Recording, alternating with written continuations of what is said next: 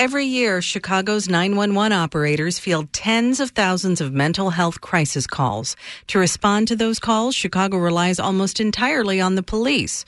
But city officials say starting next week, that's going to change. WBEZ's Chip Mitchell reports. Two weeks ago, Elias Roman and his wife were chatting with friends in front of their house in Chicago's Little Village neighborhood. Just enjoying the weather. When I seen three squad cars, they came flying. They came back to back with their lights on. The police stopped in the middle of the block. Roman is an anti violence worker and has a police scanner he uses for his job. He pulled it out to hear what was going on. Not sure which, uh, which yard he jumped. I heard one of the officers uh, tell dispatch that the mother had uh, said that the son has threatened her with a gun and saying that he had a gun.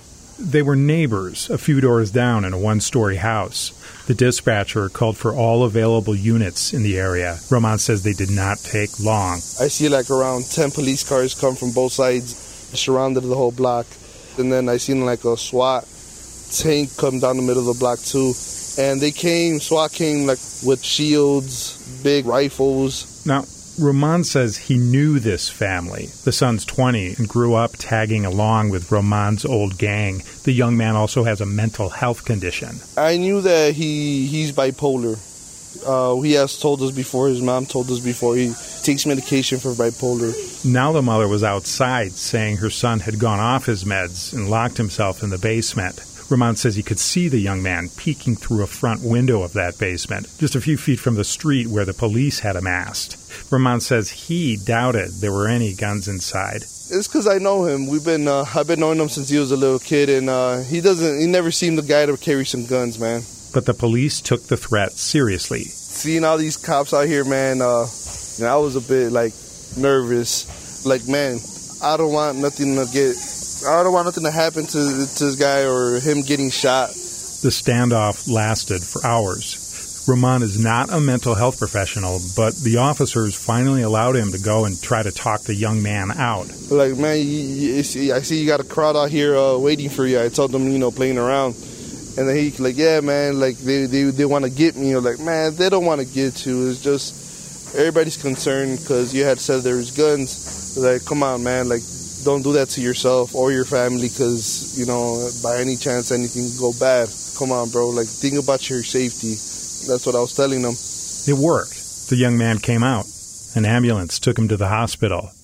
If not for Roman, if not for a neighbor who knew the 20 year old and was willing to step into a volatile situation, the young man could have ended up in jail, hurt, even killed.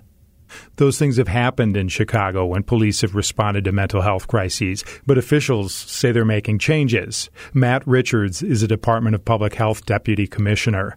He outlined some of the plans to a community advisory panel this month. We're really moving towards a model that really aspires to have residents in those circumstances met by healthcare professionals, specifically mental health professionals who have the training that's needed in order to resolve the residents' concerns. Starting Monday, officials say new crisis response teams will handle calls in two areas, one on the south side, the other on the north side. The teams will consist of a paramedic, a mental health professional, and a police officer trained in crisis response. For advocates, it's a step in the right direction, but some are concerned because the police will still have a role. The mere presence of police officers can trigger full out crisis. Arturo Carrillo is the Brighton Park Neighborhood Council's Director of Health and Violence Prevention. And once police are on the scene, the temptation for police backup is too great. And before you know it, you can have SWAT teams showing up to a situation that could have de escalated without the presence of a police officer. Carrillo says the police involvement could also make people hesitant to call for help in the first place.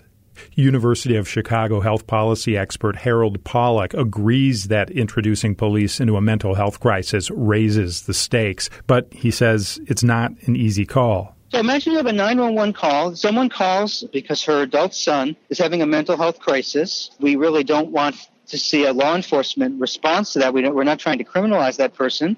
But it's also the fact that he's punched his mom before and, and she's been hurt, you know, and she's a 60 year old woman, uh, uh, and he's a 28 year old man.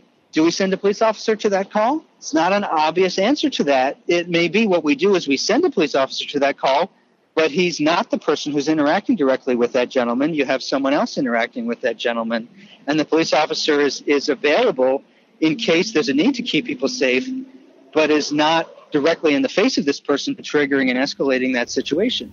That setup, when police and mental health professionals arrive together, is known as a co responder model.